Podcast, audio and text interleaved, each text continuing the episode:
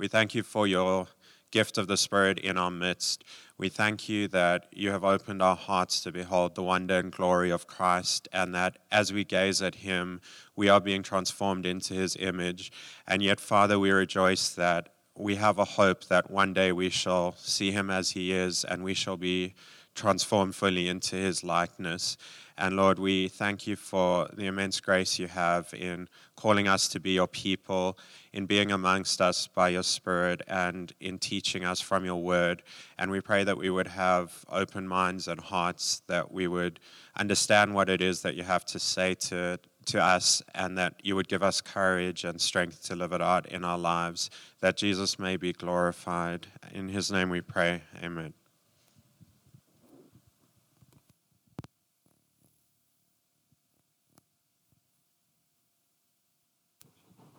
Let's try that again. Good morning. My, uh, my body is so confused by weather right now. Um, it's a, a, lovely winter day, and I, I understand that this is winter in South Africa. Uh, at home in Tennessee, where we were from, this would be just a nice autumn day, maybe a spring day. In Vancouver, we call this early morning in summer.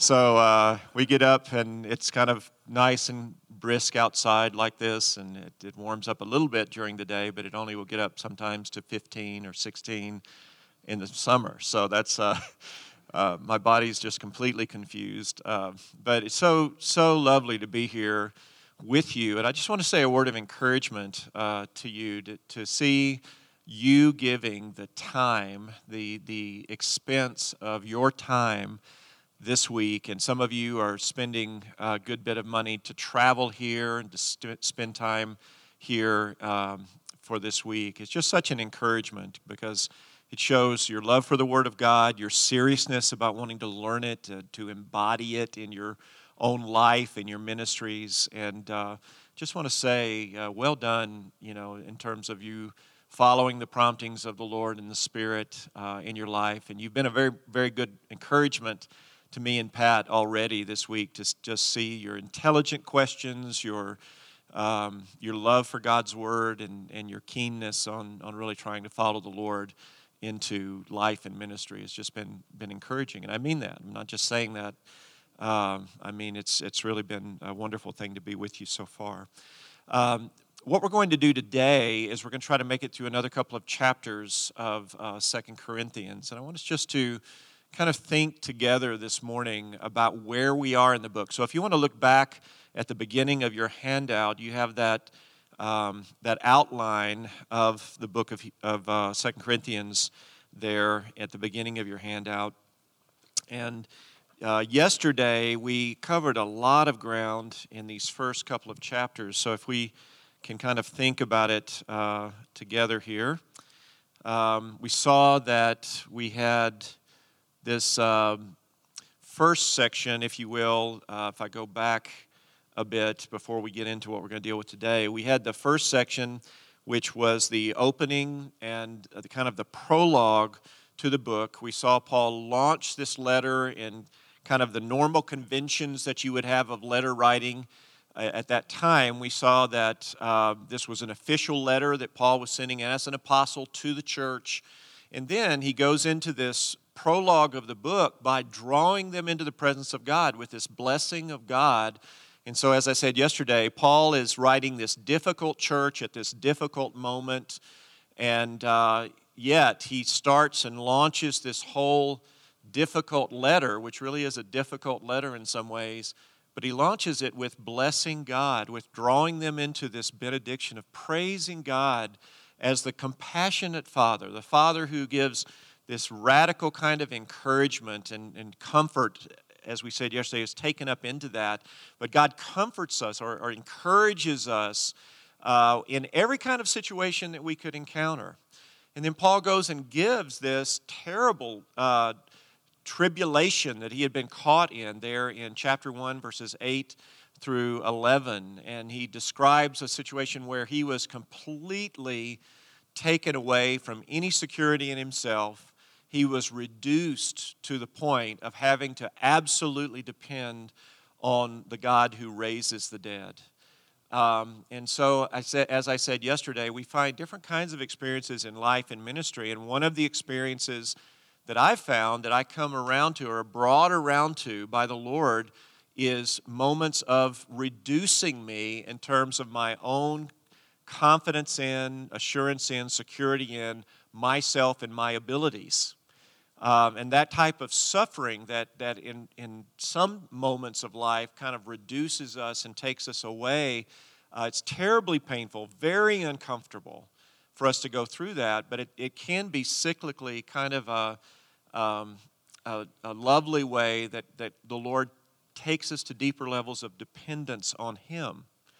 And then we come around and we find the encouragement of the Spirit of God and grace and the freedom in the Lord and all of that kind of thing often comes out of that. And, I, and I've found for me personally that kind of new ventures in ministry, uh, new levels of my intimacy with the Lord and walk with the Lord come around at times after deep times of bruising, deep times of, of challenge and difficulty as, as the Lord is growing us deeper. And so Paul talks about that in 1 8 through 11. And then we saw in uh, 12 through 14 verses 12 through 14, you have kind of the thesis of the book because what Paul is doing there is he's saying, Hey, I've been a person of integrity with you in my ministry.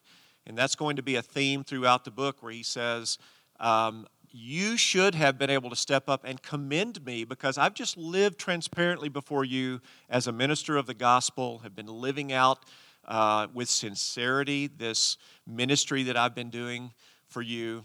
And so then in uh, 1, uh, yeah, chapter 1, verses 15 and following, we saw him begin to give explanations for why he had not come to them when he said that he would. And because evidently one of the main accusations going on from the opponents of Paul and these false teachers was that Paul was wishy washy, you, know, you couldn't depend on his word.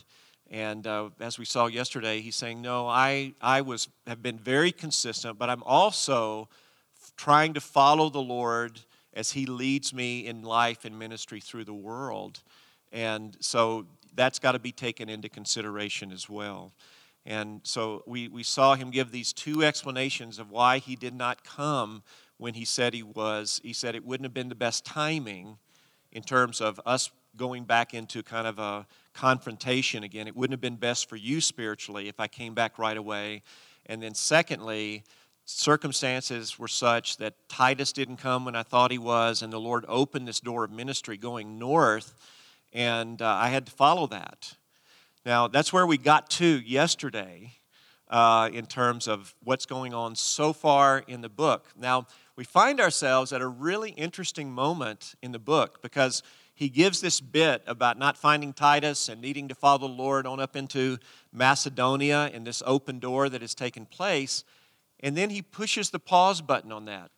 And he's not going to come back around to this travel narrative, we could call it, until we get to the beginning of chapter 7. So, what we now enter into in this part of Second Corinthians is the great heart of the book, which is kind of his theology of what real Christian ministry is all about. Uh, what, is it, what does it look like to be authentic ministers of Jesus Christ? How can you look at different kinds of ministry and discern which are the ministries that are really ministries of the Spirit and ministries of the new covenant, uh, as opposed to ministries that are just kind of empty, surface level um, you know, effective in the sense of gathering a crowd, but not really being the essence of what real uh, Christian ministry is all about. How can you, how can you discern that? Um, and all of us in our cultural context deal with that question.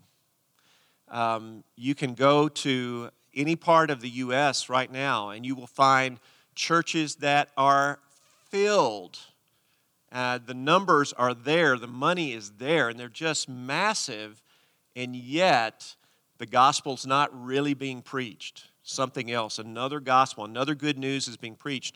Really, Jesus and, and serious, uh, taking seriously the theology of the New Testament is not what is center there at some of those churches. Um, and so you have the appearance of success and the name of Christ and all this associated with something that, from I think, from Paul's standards, you would say is not really what New Testament ministry is about. And so we have to kind of be discerning about all of that. Um, so, what we're going to do today is we're going to move into this section where Paul commends his ministry as authentic.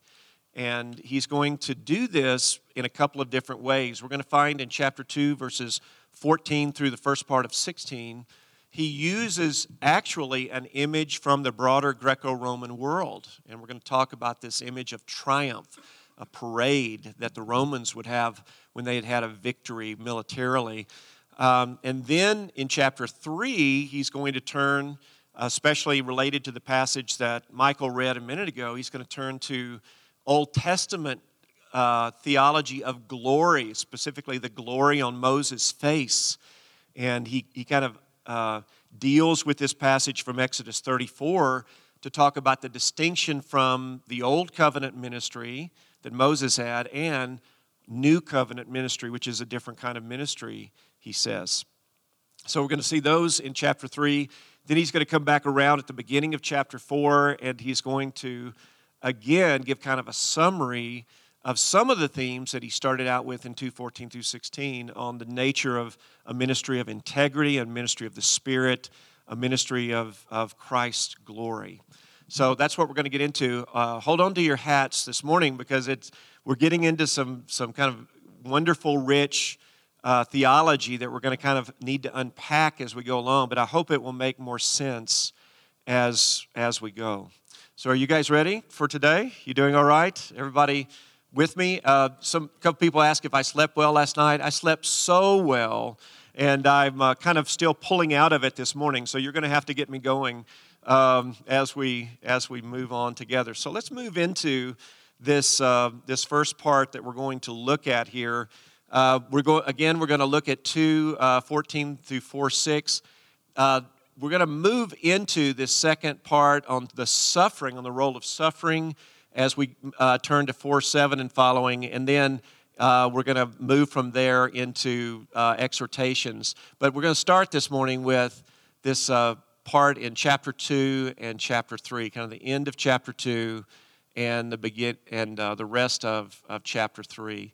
So we're going to take a look at this passage uh, in 2 14 through 17. And if you can see that, okay, let me make sure that I didn't uh, click the button one too many times here. Yeah, I did. So let me, let me go back. All right, sorry. Okay, what I want us to do is I want us to read this. Can you see it okay? Can you see the screen all right? Uh, we're going to actually read this out loud together and uh, see if we can um, kind of get our heads around what's going on in this passage. Would you read this out loud with me? And why don't you stand just for a second as we read God's word together? And um, I don't know if you if you have a, a, practice of doing this, but at the end of the reading, I'm going to say, uh, "This is the word of the Lord," and you respond, "Thanks be to God." Okay, so let's let's try to to do that. Let's read it together. Yet Thanks be to God who always leads us in triumphal procession in Christ and makes known through us the aroma of knowledge about Him everywhere we go. For we are a fragrance of Christ to God among those who are being saved and among those who are being destroyed. To some, we are a stench arising from death and leading to death. To others, an aroma arising from life and leading to life. And who is qualified for this role? For we are not like so many hucksters who peddle the word of God to make money. Rather, we speak with integrity, indeed, as those sent by God, living before God and in Christ.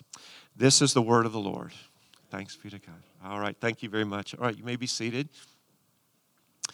At the center of the question of what's going on in this passage is. Um, a term, it's a Greek term, and it's thriambuo, is one way of pronouncing it here. And it's a, a, word that's only used a couple of times in the New Testament, but it, it's used dozens and dozens of times in the broader literature of the world at this time, the Greco Roman literature. And uh, we're going to take a little bit more time with this passage because this is the foundational passage for Paul and the foundational image that he uses to launch this whole center section. So, with your permission, I'm going to take a little bit more time to unpack this very rich passage uh, this morning in our first session. Uh, what this is referring to in the ancient world is a victory parade. Um, the Romans, when they won a massive battle, a really, really important battle against the Persians or against the Greeks, um, the Roman general could come back to Rome, and often he would park his big army right outside of the city. Uh, I think there was probably a little bit of intimidation intended in that. And he would go to the Senate and he would request that, he, that they give him this big, massive kind of celebratory parade in his honor. And of course, he was saying it was in honor of the gods uh, as well, but uh, that's what the parade was for. You can actually see an image like this in Rome today on the Arch of Titus. Uh, when the Roman general came back from destroying Jerusalem in AD 70, this arch was built and he was given a parade. But you can see on the arch uh, itself, you have the menorah. This was taken from the temple in Jerusalem that was destroyed. So uh, the parade just was uh, involving all kinds of things, and probably there were people in Corinth at the time that Paul writes this passage who had coins from an earlier emperor who actually had arches built on a, a thing that he had done in Great Britain. And uh, he had a parade, and, and so there was kind of a commemoration of him. So they, the Corinthians probably even had coins in their pockets that had images that were related to triumphs, uh, in a sense. And so the general would drive through the streets uh, in his chariot he would be followed by wagons of different kinds of uh, goods, like they would have all the, the uh, armor and things from the opposing army, loot from the towns that were destroyed, and there would even be people walking along with big paintings of the battle scenes and the cities that were defeated. So you get the picture. This was a, this was a massive uh, celebration. Now, when you look at the meaning of this word, people will give different understandings of it that it means to lead in triumphal procession as a captive. Some of your translations uh, may say something like that. Um, that uh, thanks be to God who leads us as a captive in Christ. Does anybody have that kind of translation? It has captive in the wording. Um, okay, nobody does here. Good. That's great because that's not what it means.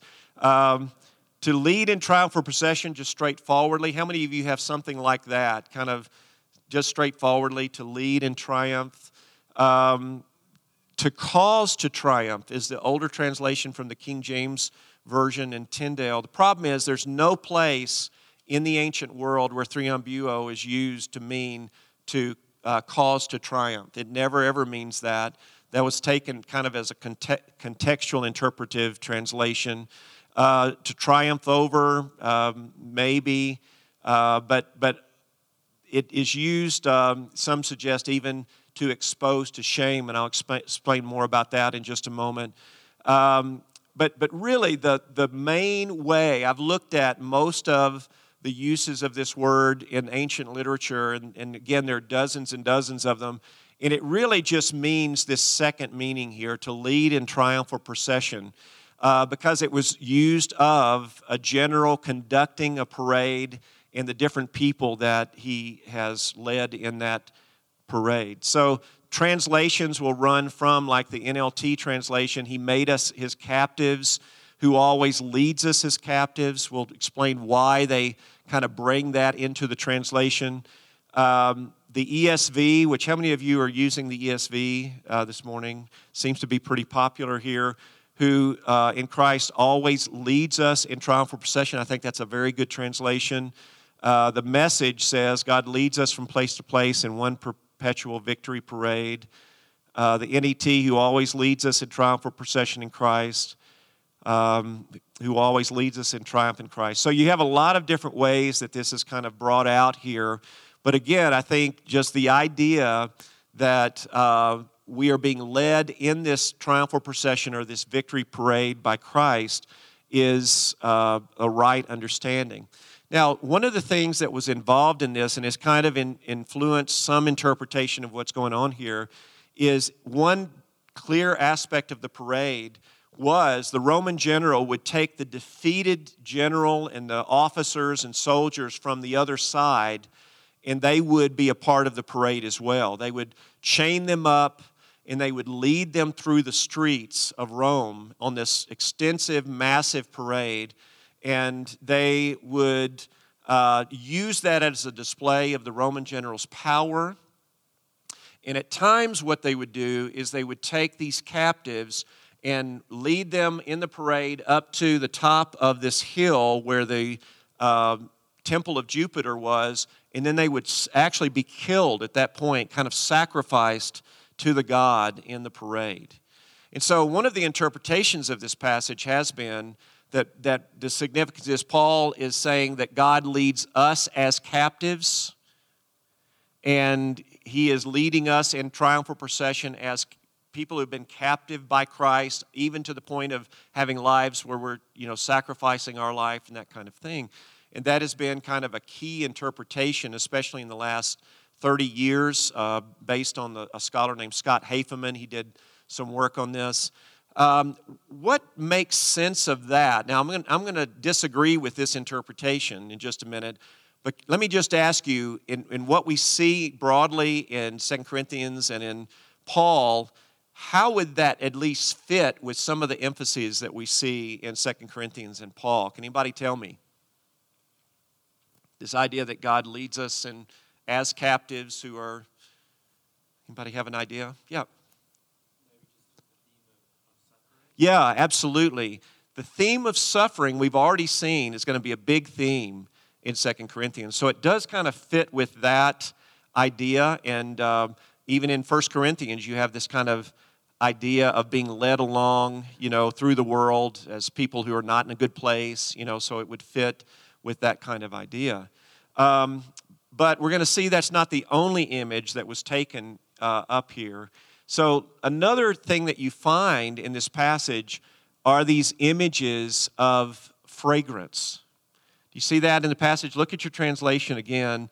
But thanks be God who always leads us in triumphal procession in Christ and manifests through us the aroma of knowledge about Him in every place. So you, you have this image of a, of a victory parade. You have this image of, uh, of incense or fragrance, because again, in the Roman triumphal procession parades, uh, they would, may have dozens and dozens of people going through the streets of Rome with incense burners and they would be have burning this incense to the god so some descriptions of the roman parade was uh, some of those descriptions were saying that the, the streets of rome were filled with smoke the smoke of incense as that incense was rising up to the gods. so you have this uh, fragrance of an aroma and i'm not going to go into some of some of the use of this language uh, scott hafemann and others have said that this is related to Old Testament imagery of the aroma of sacrifice. But the problem is that in the Old Testament, it's a formula that's used, the fragrance of the aroma or something like that. Um, and it's, it's, when it's used of sacrifice, the, word is, the wording is very, very specific. But in all cases in ancient literature where these two words are used in the same context but kind of separate, they're not in that formula, they're just referring to good and bad smells. Uh, the osme word, this one on the, on the left hand side, is a word that in the ancient world could be used of good smells, like the smell of flowers on, on plants or fruit on a tree, but it also could be used of bad smells, like the rotting of fish or dead bodies on a battlefield. Uh, it would be used of those kind of smells as well. The other term, euodia, is a term that was used only in a positive way of, of good fragrances, like we would think about perfume or something like that. And I don't want to get too bogged down here uh, in this, but just in every case in the ancient world, uh, this language, when there are two words that are, are used in the same context but not in that Old Testament formula, they always mean um, good and bad smells in terms of the osme, and then fragrances in the terms of the other terms. So, how might Paul be using this imagery in his triumphal procession parade here? Well, um, I think he's using this imagery of incense. He's playing off of the Roman parade, and he's saying that uh, he, in essence, is like an incense. Uh, one of the people carrying incense in the parade, that the gospel is like this incense that's wafting out over the world. And to some people, it smells great and they respond positively, and to some people, it stinks. Uh, because think about it in that Roman parade, you have this incense being wafting up. How would the people of Rome themselves respond to the smell of that incense, the victory parade kind of incense? They would be think, man, this is great. The Persians are not going to come and sack Rome and take us into slavery. They would be celebrating the victory, right? How would the captives in the parade who remembered their friends back on the battlefield who were killed, who were looking ahead to the temple of Jupiter up the hill and thinking, I may be about to get sacrificed here, the incense would stink to them because it would be the smell of defeat, the smell of death. Uh, the incense would, you know, in a metaphorical kind of sense, would, would be a stench in their nostrils. They would hate it. They would hate it. So um, notice that here's one description of the victory parade in the ancient world. Next came a lot of incense bearers, and after them, the general himself on a chariot embellished with various designs, wearing a crown of gold and precious stones, etc. So you had these incense bearers in the parade. So Paul is depicting himself, I think, here as an incense bearer who is kind of standing between those for whom the smell is a smell of life and those for whom the smell of the gospel is a smell of death. All right? So um, I, I, think he's seeing himself as a gospel bearer. But um, there's one other image that most people have not brought out that I found when I was doing my work on my commentary. Um, in the imagery of this Roman triumphal procession, who are those being saved? Those being destroyed in the imagery of the Roman parade would be whom? Who would be the ones in the imagery of the Roman parade, those being destroyed would be the captives. Yeah, those who are on their way to, to die, or at best, uh, they would be imprisoned and that kind of thing. But who are those being saved in the Roman imagery? Well, this is kind of a cool thing because one thing that happened um, is when the Roman general uh, defeated that foreign nation, let's take the Greeks as an example. There was one case where this uh, general Flamininus had defeated the Greeks. And one of the things that happened when he defeated the Greeks and his armies came into the streets there in Greece is all of these people who had been Roman slaves there in Greece started coming out and meeting relatives and friends and brothers who were in the army.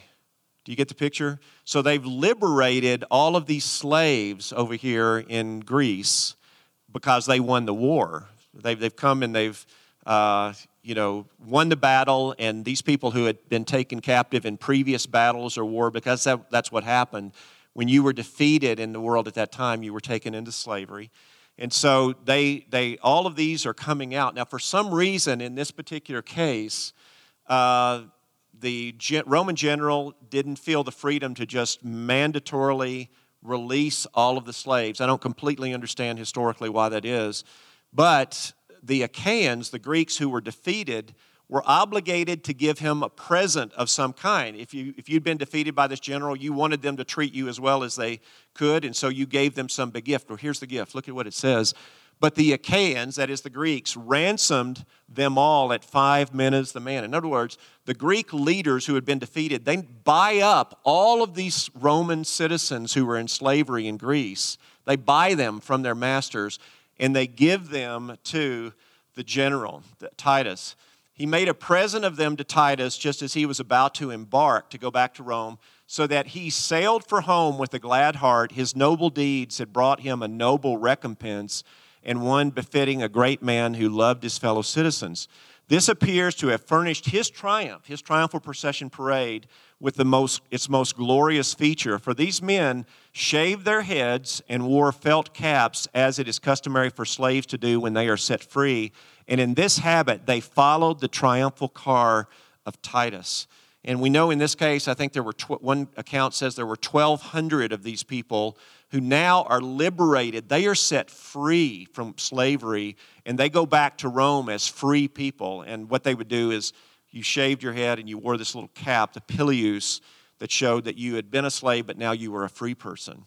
And so they are marching. Imagine a thousand, two thousand people sometimes marching in the parade who had been in slavery and now they're liberated, they're set free. And they're marching, celebrating the victory of the general. Everybody understand the image? Do you understand the, the, what he's doing there? So here's what I think is going on here is you have a word picture that Paul's using. In the Roman imagery, you have the triumphator, the general. Uh, he is doing this in honor of the gods. Paul, uh, you have the incense bearers, and the incense bearers are kind of standing between those who are liberated, set free, and those who are captives, and their incense is wafting out over the whole crowd. Paul's using the imagery, whoops, Sorry about that. Paul's using the imagery to say this is like ministry in the world. And this is where we want to move now to think through how, how does this uh, inform us as a foundational image of what gospel ministry is really about. He says authentic ministry works its way through the world under the lordship of Christ for the sake of God and God's gospel. And you're living in a situation where you're living amongst people and proclaiming the gospel, some of whom are in the process of their, they're on their way to death, they're on their way to being destroyed, they're under the judgment of God. And you have other people who are the saved, and you're living in the midst of these people for whom the gospel smells sweet. And it's, it's a joyful thing. They are liberated by the gospel. And authentic ministry means moving through the world with both of these kinds of people. All right? So I think that is the basic imagery. Now, what are the implications of this? Let me just ask you to think with me a minute. I know it's early, and I've got to go over here and get some coffee to kind of keep going here. But um, help me, help me think about this. Think out loud with me for just a minute. If we understand the imagery in this way, that this is what authentic ministry is about, is following God under the Lordship of Christ through the world in a context in which we are relating both to those who are being destroyed and those who are being saved. Why do you think Paul would use this as a foundational image? And what are some of the implications of this, just, just as a beginning place for the nature of authentic ministry? Yeah. Mm.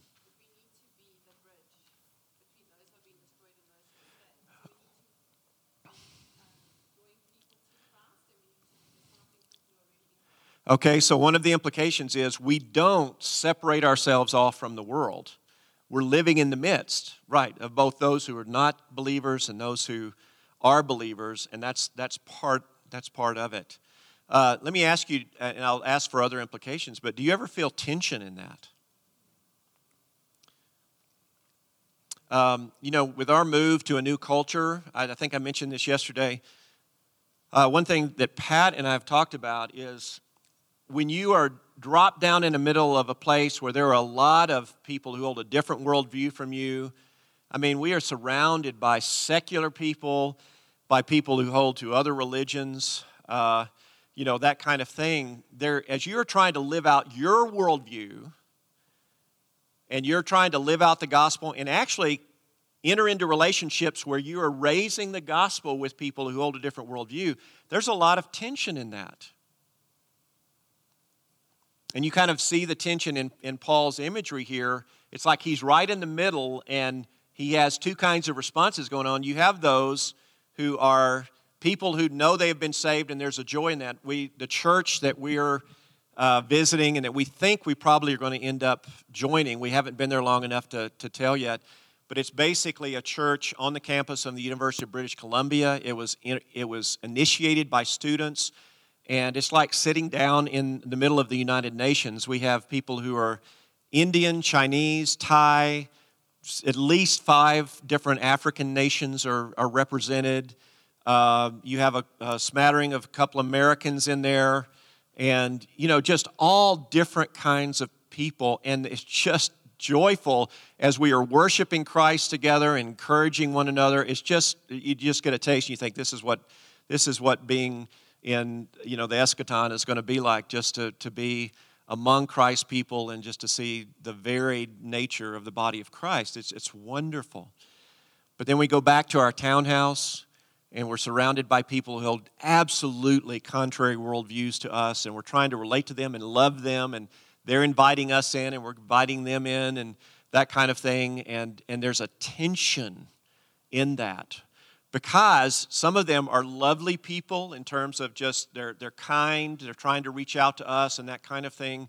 And yet, inside, I know they, even if they know it or not, they are under the, the wrath of God. They need the gospel, both practically and just in terms of eternity. And there's a tension in me because I want them to understand the gospel. I'm trying to be discerning about how to unpack that with them. There's a certain amount of tension in that.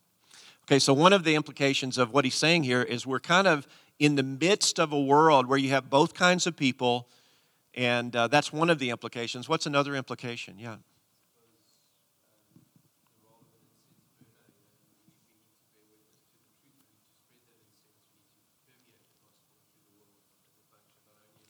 Yeah, that's, that's absolutely right. It's, um, we, we are to live lives of proclamation.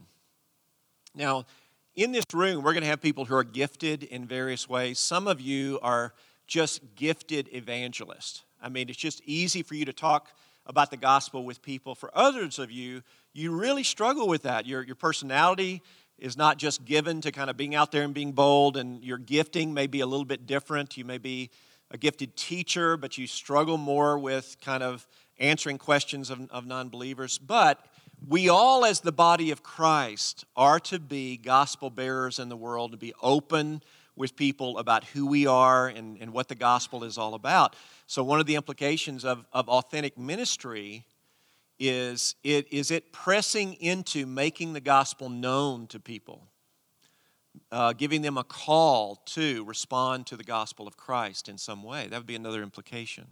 Somebody else over here, somebody had one. Yep.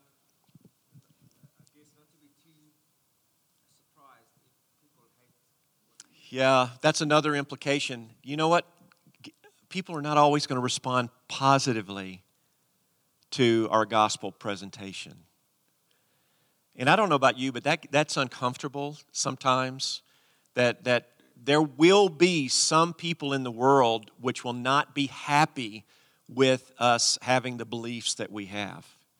Uh, so sometimes when we are living faithfully it feels like we're failing because people are not responding well. They're actually upset with us. It's causing tension and friction, maybe in your family or in a workplace or something like that. And it feels like failure, but you know what? It's actually a mark that you're being who you should be because you're bearing the gospel in a way that, that people are not responding positively to at points. Now, we don't need to go out and stir that up and be contrarian and all of that kind of thing. We want to try to build bridges and love people and make clear and do it sensitively. Paul, in other places, talks about you know uh, living out the gospel in a way that, that you're at peace with people as much as you can be and all of that.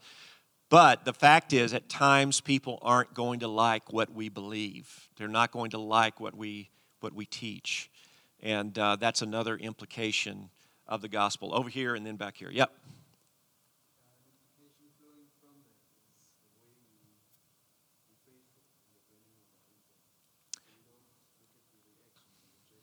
Yeah. Yeah, that's, that's great. Yeah, so the brother is saying that um, the way that the key is, the heart of it is, are we faithful? Right? Is, is that what you were saying? That, that you know, it's, it's a mark of authentic ministry is even when things are very difficult and tough, there's a staying of the course in faithfulness as we follow Christ through the world.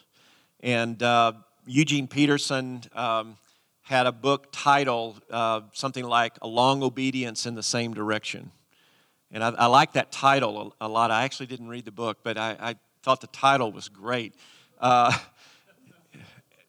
it, a long obedience in the same direction. You know, that, that we are, are staying in there when things are hard, when things are good, all of that. And for some of you, uh, younger believers, I would just give you the word of encouragement that this is when you face those rough patches that are really difficult, as I was saying yesterday, this is normal This is normal Christianity. The thing that's been striking to me when I'm with the persecuted church in China or uh, with people who have been in pretty direct persecution in Israel, uh, like the Arab uh, Baptist pastor I know in Nazareth has, has faced direct persecution of his children and um, of himself, is, is the amazing joy that they have in the midst of, of persecution because they've never known anything different. They just they have found the joy of christ in the midst of the challenges and the difficulties.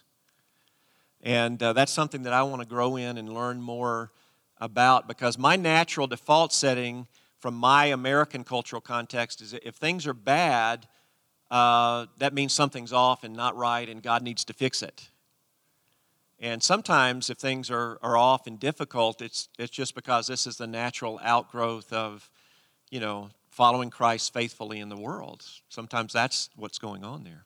So we had, had another one right back here. Did you have another, or was it the same?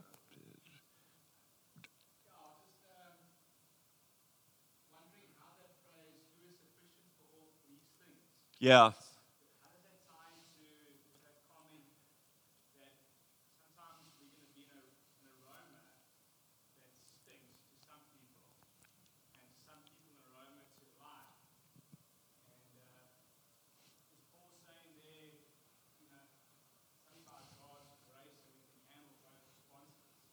Yeah, uh, that's, that's a great next step that, that we're moving to here in the passage.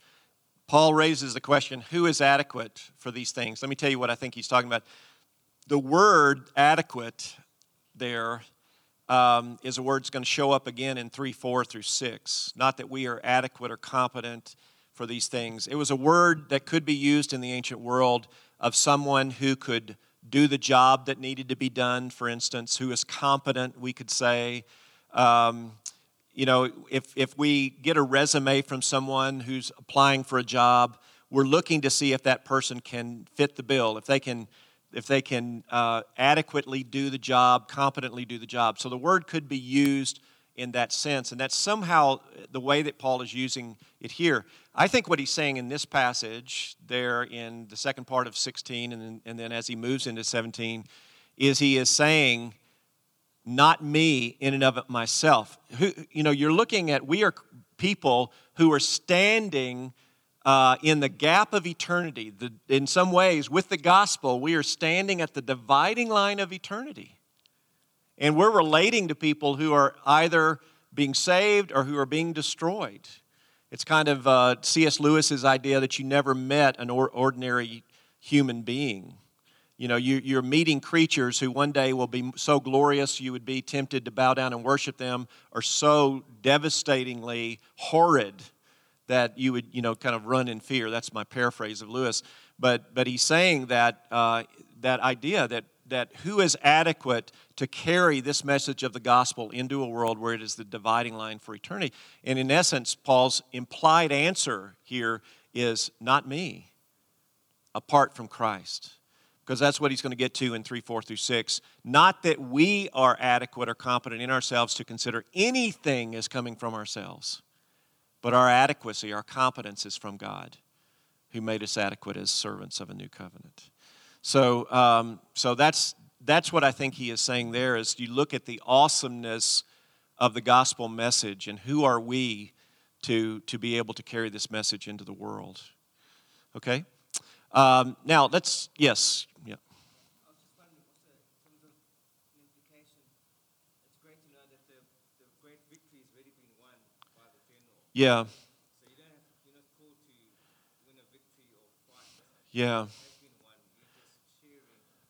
Yep, he's saying so in, in, a sense, we, we already share the victory of Christ. It's not that we're having to go out and win the battle.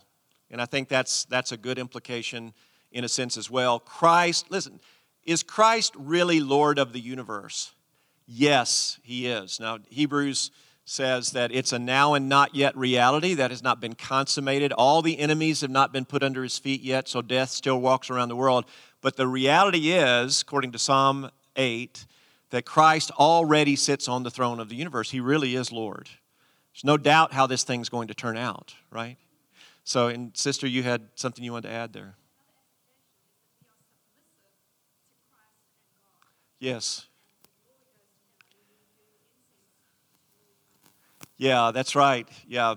Again, I mean, there are all kinds of, you can see the rich imagery that Paul is using here because what Paul is saying in essence is my job in life is to bow my knee before Christ and follow him through the world where he leads me to go in carrying out this gospel.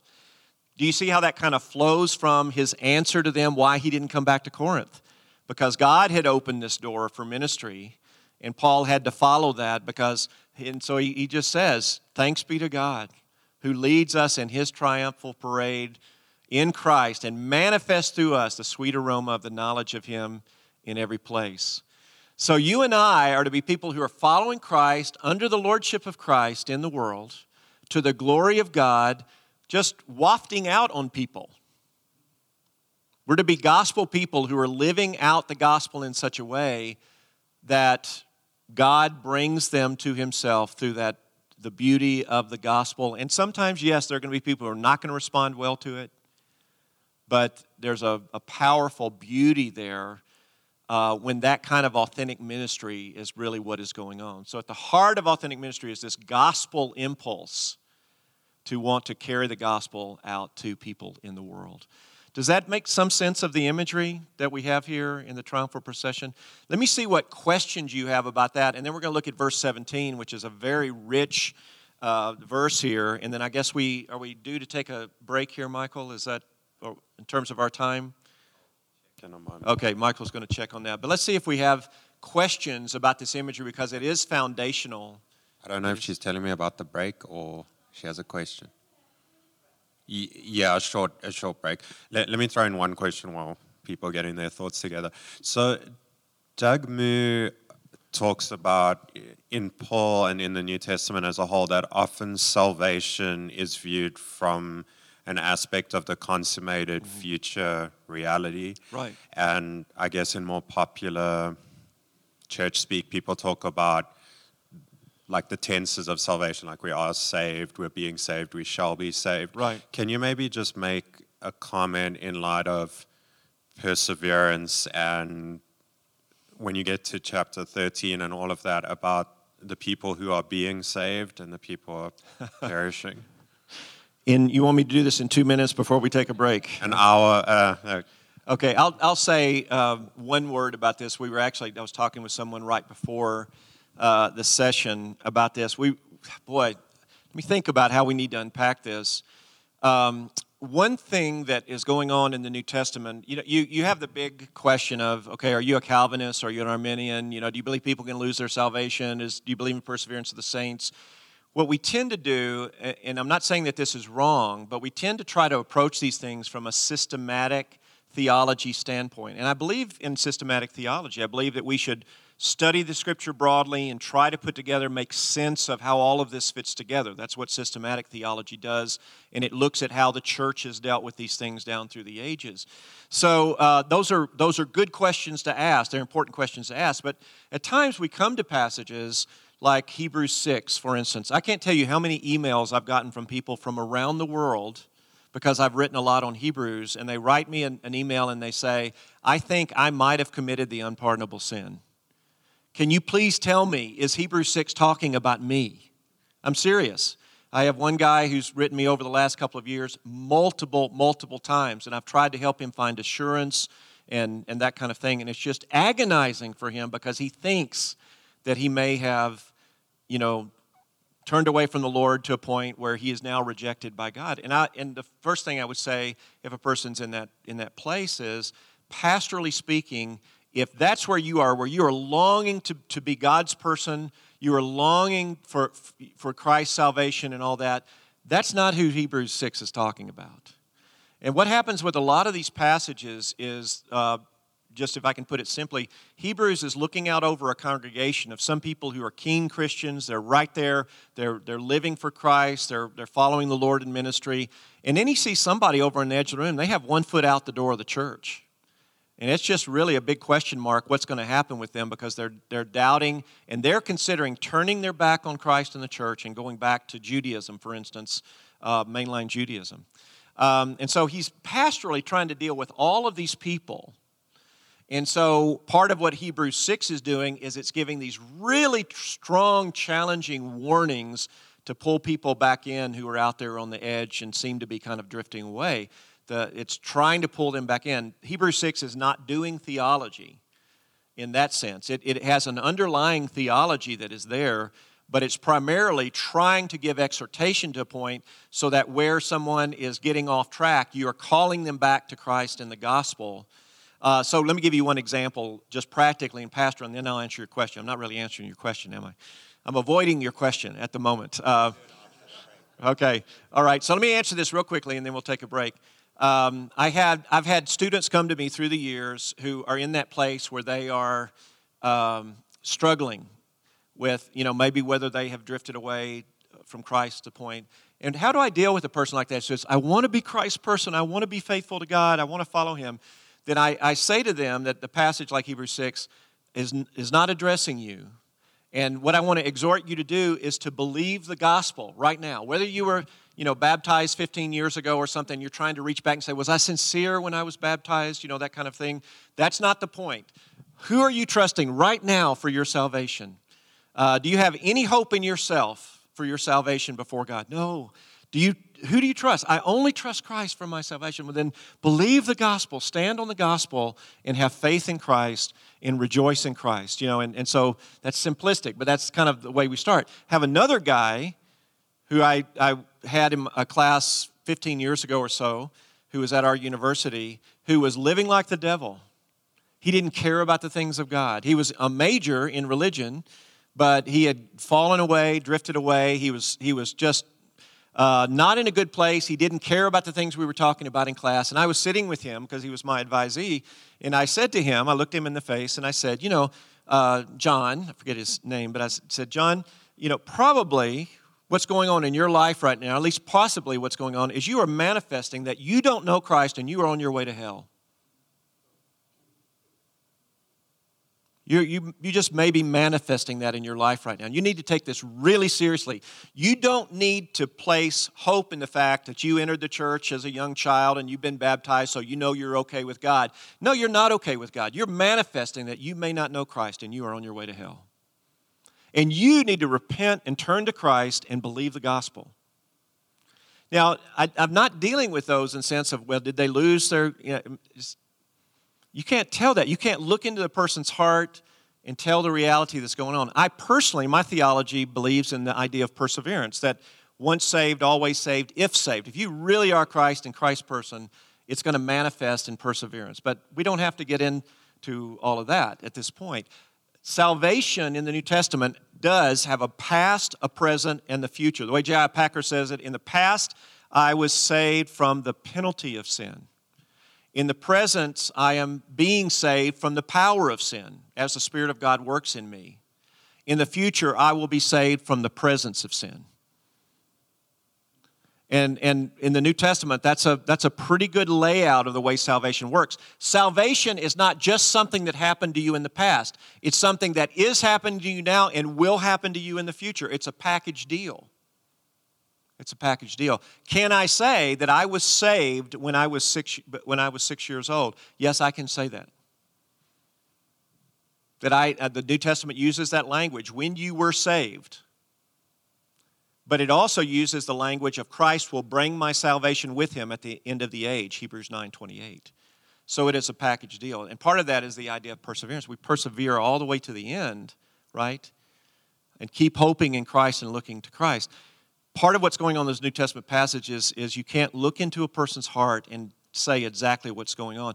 That means that even if a person who's come into the church in the past and been baptized and looked like a king Christian, if they are living like the devil, living in adultery, doing all these kind of things, you have no right to give them assurance of their salvation.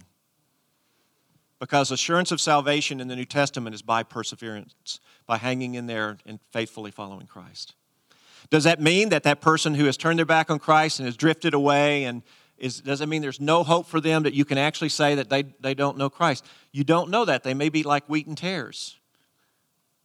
And so you pray and you preach the gospel to them and you hope that they repent and come back to a full on commitment to the gospel. But you have no right to give that person assurance when they are not faithfully following Christ. Does that make any sense? Okay, so that's that's a beginning answer. We need to take a break, and that that's uh, I'm sorry. I, I probably didn't answer the question, but that's uh, you know, that's what you do. so, all right, so let's take a break. For how long are we taking a break? Oh, five minutes. Okay, we're taking a five minute break, and we'll come back and uh, carry on.